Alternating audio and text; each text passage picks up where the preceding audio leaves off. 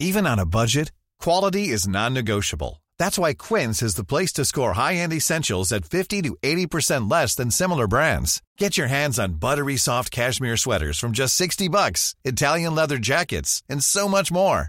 And the best part about Quince, they exclusively partner with factories committed to safe, ethical, and responsible manufacturing. Elevate your style without the elevated price tag with Quince. Go to quince.com slash upgrade for free shipping and 365-day returns. Many of us have those stubborn pounds that seem impossible to lose, no matter how good we eat or how hard we work out. My solution is PlushCare. PlushCare is a leading telehealth provider with doctors who are there for you day and night to partner with you in your weight loss journey. They can prescribe FDA-approved weight loss medications like Wegovy and Zepbound for those who qualify. Plus, they accept most insurance plans. To get started, visit plushcare.com slash weight loss. That's plushcare.com slash weight loss. The Opinion Line on Corks 96 FM. We've been getting calls and messages from people who can't use their name because they're part of the service. They can't go on the air because they're part of the service or they're connected to the service with regard to the situation in the ambulance service. And we know of people waiting very, very long durations of time for ambulances to come. And we know that there's a serious problem with the dispatching system nationally, but locally in particular, with regard to the dispatch of ambulances. That whole issue was raised in the Dáil uh, in the last couple of weeks uh, by uh, Tipperary TD Michael Lowry. This service is failing men, women, and children across the country. This service is failing, full stop. Every public representative here has heard the stories emanating from the paramedics themselves, from the ambulance crews, and from the general public who have been affected. We have to tackle what is a national crisis by engaging with and listening to the frontline staff. Now, in the wake of that speech, which was longer than that, we also got uh, correspondence here at the opinion line from someone who, again, cannot attempt to go on air, can't give us their name, but we're happy as to the veracity of what I'm about to read you. They sent us a list of recent incidents. A female in Blarney with a fractured hip, three and a half hour wait for an ambulance. A male in Carrignavar after a road traffic accident waited an hour and 55 minutes. A female in Ballyphehane had a fall on the road 90 minutes while an ambulance came from Waterford. Female with a sick child told there wasn't any ambulance available. Rang back, still no ambulance. Eventually, she rang and told them to cancel the ambulance. They said that's fine, but they still haven't any. Ambulance from Cork City. This is, you'll get this one.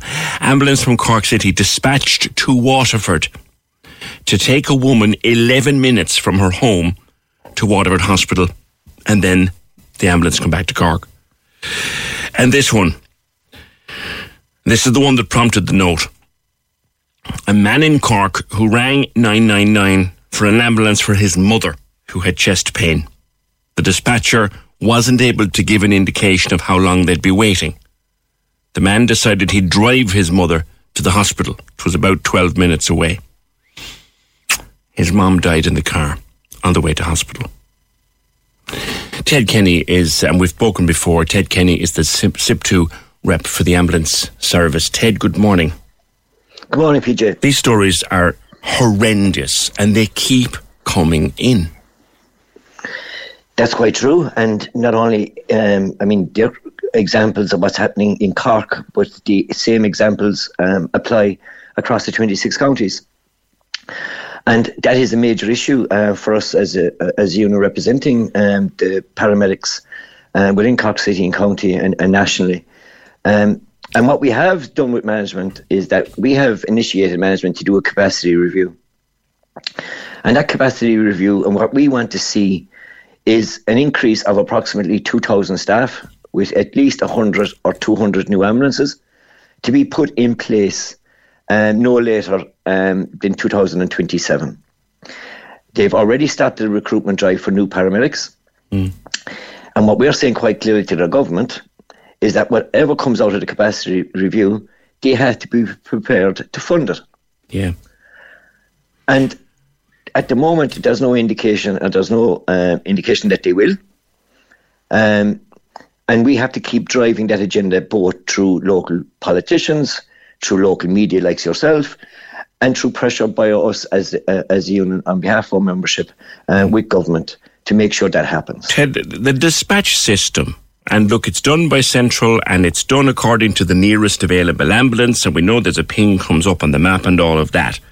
But something is seriously wrong where a woman is 11 minutes from a hospital in Waterford and the ambulance has to be sent from Cork to Waterford to take her that 11 minutes. Something's badly broken there.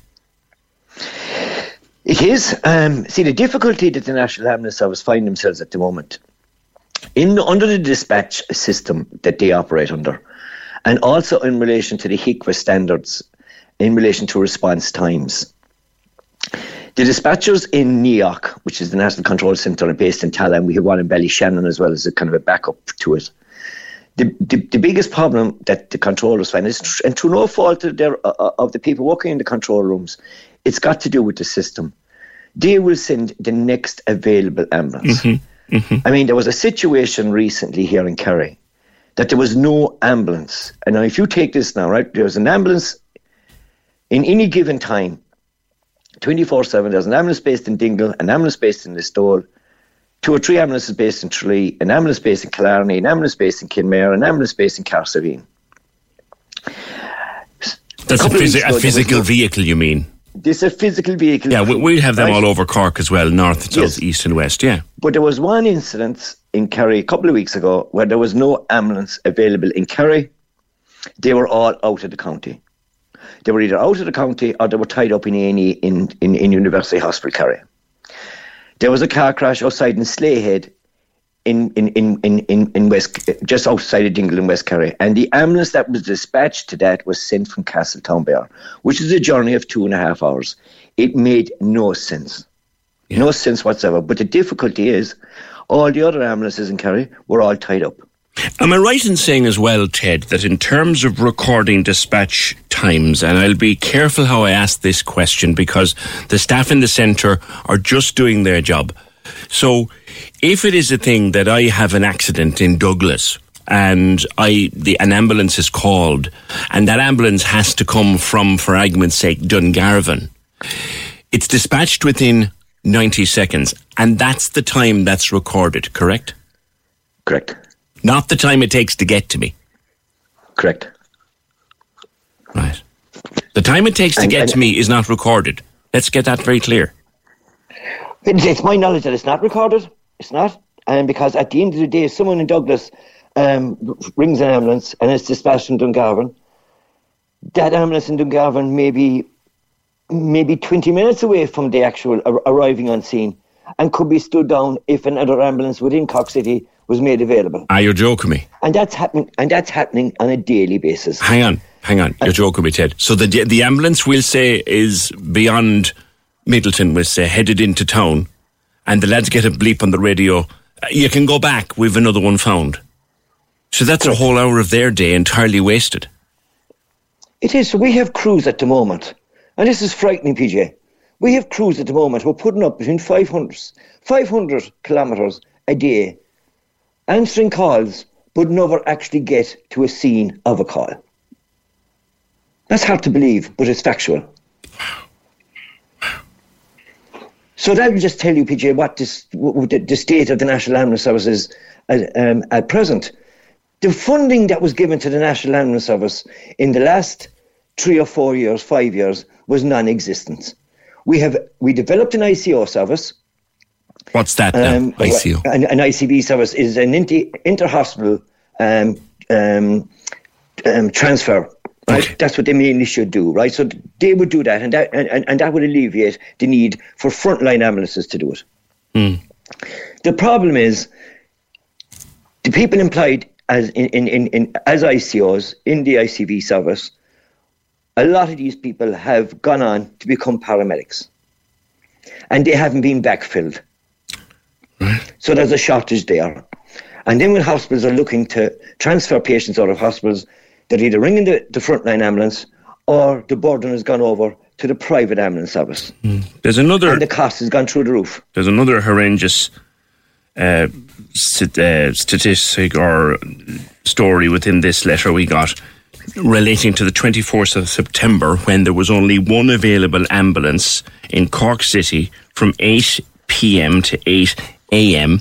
And at one point that was taken out of Cork, sent to Dublin, presumably for an essential run, and then others had to come in from outside into the city, leaving their areas without cover. Correct. And that is the same example as I said earlier in relation to Kerry, where the ambulance from Castletownbere had to come back to a car accident in Dingle. And that's happening the length and breadth of the country. We have ambulances in the Midlands who are going up into Roscommon, up into Sligo. We have ambulances that go from Cork into Dublin. And on their way out of Dublin, they could be dispatched to calls within the Midlands. Yeah. So their overruns, which is a major issue yeah. for us in relation to health yeah. and safety. Yeah, let alone, let alone shift could end up 17 hours. Yeah, yeah, let alone the fact that you have people driving and staffing ambulances for far, far longer than their required 12 hour shift. Correct. And they're actually, uh, uh, and those shifts at, at times have run into, they've gone five, six, five and six hours over their um, um, their, their shift. So they're working 17, 18 hours. Has anybody in, in the National cases, Ambulance Service heard of the European Working Time Directive? Heard of anything like that? Well, they have. I mean, the European they have, but the problem is, you see, in emergency services, um, that legislation is very weak. Yeah. And that's a problem as well. Surely it shows the, the urgent need for more and more services. Someone's been on the phone, Ted, to say, why is the ambulance service being sent to houses to check for COVID when there are centres to do that? Because the, the, the, ambulances have been brought in as part of the, the, the COVID response too, and, and that's made more work for you guys. Well, the situation with COVID, I mean, the, the National Ambulance Service were in, in, integral in, in, in relation to when, when COVID first came in last March, 12 months. But we now have um, all the frontline paramedics and frontline ICOs, um, other than those specifically taken on, um, and when I say taken on, those that were specifically implied newly staff, they're the only people that are in the COVID test centres and the swabbing um, at the moment. All the rest of the frontline staff are all taken back. So I don't understand the question um, about frontline ambulances being sent out to COVID or check COVID. They're not. I mean, you know, fr- yeah, they're, they're, they're, not, they're no. specially they're specially employed staff. You're saying there is. Okay. So there's a number of issues. There's a number of issues being done at the moment, right? And I mean, I have to say this because at the end of the day, I don't want to be signed out to SIP to do nothing for our membership, right? We have working groups set up in relation to the whole issue around call and dispatch around meal breaks and around extended duty. And a lot of work has been done and a lot of progress is, is going to be made in that. We have two new units at the moment where it is where um, a registrar will go out to um, a call and they will treat the person in the house that will save them coming to A&E. We're in management or in um, liaison with hospital management to free up ambulances when they get to A&E. We have a new system at the moment, was only negotiated last week, that take for argument's sake uh, in um, UH, UHK or in Cork University Hospital, if there's five or six ambulances, there'll be a specialised team that will come and set up a mobilised tent and more or less have a second A&E outside that A&E to free up the ambulances to, to, to put them back on the road to answer the calls. And once those patients in that um, pop-up tent are gone through A&E, the tent is packed up and that team is gone and they're moved on to the next hospital. So we are assessing patients in tents, Ted, in 2021. That is the aim. In order to free up ambulances, in order the public, in relation to the instances that you have outlined to me there, in order to make sure that they don't happen going forward. And, and can anything happen to stop people having to go from Cork to Waterford for an 11 minute transfer? Because that makes no sense. None whatsoever. None whatsoever, PJ. But at the end of the day, that's the call system that they have, that the next available resource. But what is SIPTU doing to, to change that, that call system? I mean, you and I are having a very good conversation this morning. Ted, I'm learning a whole lot from it, and so are my listeners. But what I'm not hearing is what SIPTU is going to do about that. Well, what SIPTU is saying quite clearly, and as I said from the outset, there's a capacity review, so more staff is needed. There's no point saying any different. There is more staff needed and more ambulances needed to reduce those type of calls. Mm. What we're also looking at is working closely with management within NEOC, within the National Control Centre, to look at their systems that if people, for argument's sake, is coming up to the last hour of their shift, that they wouldn't get a call outside of their base or outside of their area. Mm-hmm. So, the, so the extended duty wouldn't be extended for four, five, or six hours. The whole issue around meal breaks, it's a major bone of contention for our paramedics that they're on the road five, six hours and they can't get a break. Yeah. That's being looked at at the moment, and there's and there's serious issues. Of course, of course. but they are being but they are being addressed. Yeah. And the working groups have have, have finalised. They've sat down with management, and I'm hoping within the next ten days that those um, uh, recommendations will be furnished. Okay. Do, does the public have, have a role to play here, Ted, in, in the way they use the ambulance service?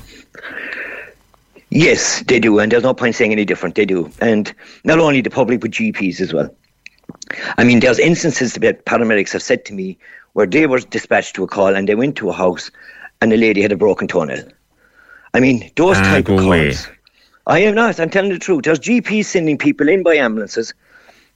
For if you ring, for argument's sake, out of our service, right? The, the likes of SouthDocs of this world. If they are not prepared, if they are not available to come out to you, they will tell you to call an ambulance. I know people who have called an ambulance with an eye infection and being transported by ambulance into UHK in Tralee. It's absolutely crazy. There's people out there that see the ambulance. If they can't get a doctor, they'll ring an ambulance. It's a total waste of resources.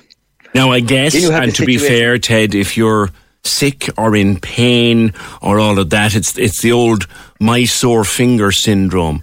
Your sore knee, you, yeah, it probably could wait for the GP in the morning. You've fallen on the stairs, you've twisted your knee. It probably could easily wait for the GP in the morning. But you want you want something done it's human instinct to get an ambulance. Oh, it is, it is, it is. But there has to be an education program, and I've been saying this to national, to, to management within the National Ambulance Service. There should be a media-driven um, educational program in relation to what are the acute calls that people should call the ambulance for. I mean, someone with a twisted knee, maybe there's a family member that could put them in a car and take them into A&E. Yeah. Without the necessity of bringing an ambulance. Yeah. Yeah. I mean, it's afraid to God, and, and this is the thing. I mean, that's a horrifying story when you said there that lady, that individual who drove his mom into hospital and she died in the car. That's right. Classic scenario. If you have six or seven ambulances in Kerry and they're either all tied up in A&E or they're out of the county at other calls, and someone gets a cardiac a cardiac arrest in any one of our major towns that there's an ambulance base in, in Kerry or in Cork, and there's no ambulance. If they're not responded to, the likelihood that that individual will die. Now, it's a fright to God if one of those ambulances could be at that scene, but they're at a scene with someone with a broken toenail. All right. Ted, and that's the harsh realities of life. I'm sure it is. Ted, I'll leave it there. Thank you very much. It's been a very enlightening and frightening phone call. Uh, that's Ted Kenny. He's the SIPTU representative for uh, ambulance paramedics. It's crackers. It's just crackers. I've, I've told you this before, and I'm worth repeating again. The night my dad died, and look what happened with dad. He, he wasn't going to make it anyway. We now know that. But he was sitting on his bed waiting for an ambulance. The two lads arrived, two wonderful lads. God, they could not have done more for him, and they could not have been more skilled and more attentive. They came from Donegal. Corks 96 FM. Hi, I'm Daniel, founder of Pretty Litter. Did you know cats tend to hide symptoms of sickness and pain? I learned this the hard way after losing my cat, Gingy. So I created Pretty Litter, a health monitoring litter that helps detect early signs of illness by changing colors, saving you money and potentially your cat's life. Pretty Litter is veterinarian developed, and it's the easiest way to keep tabs on your fur baby's health right at home. Go to prettylitter.com and use code ACAST for 20% off your first order and a free cat toy. Terms and conditions apply. See site for details.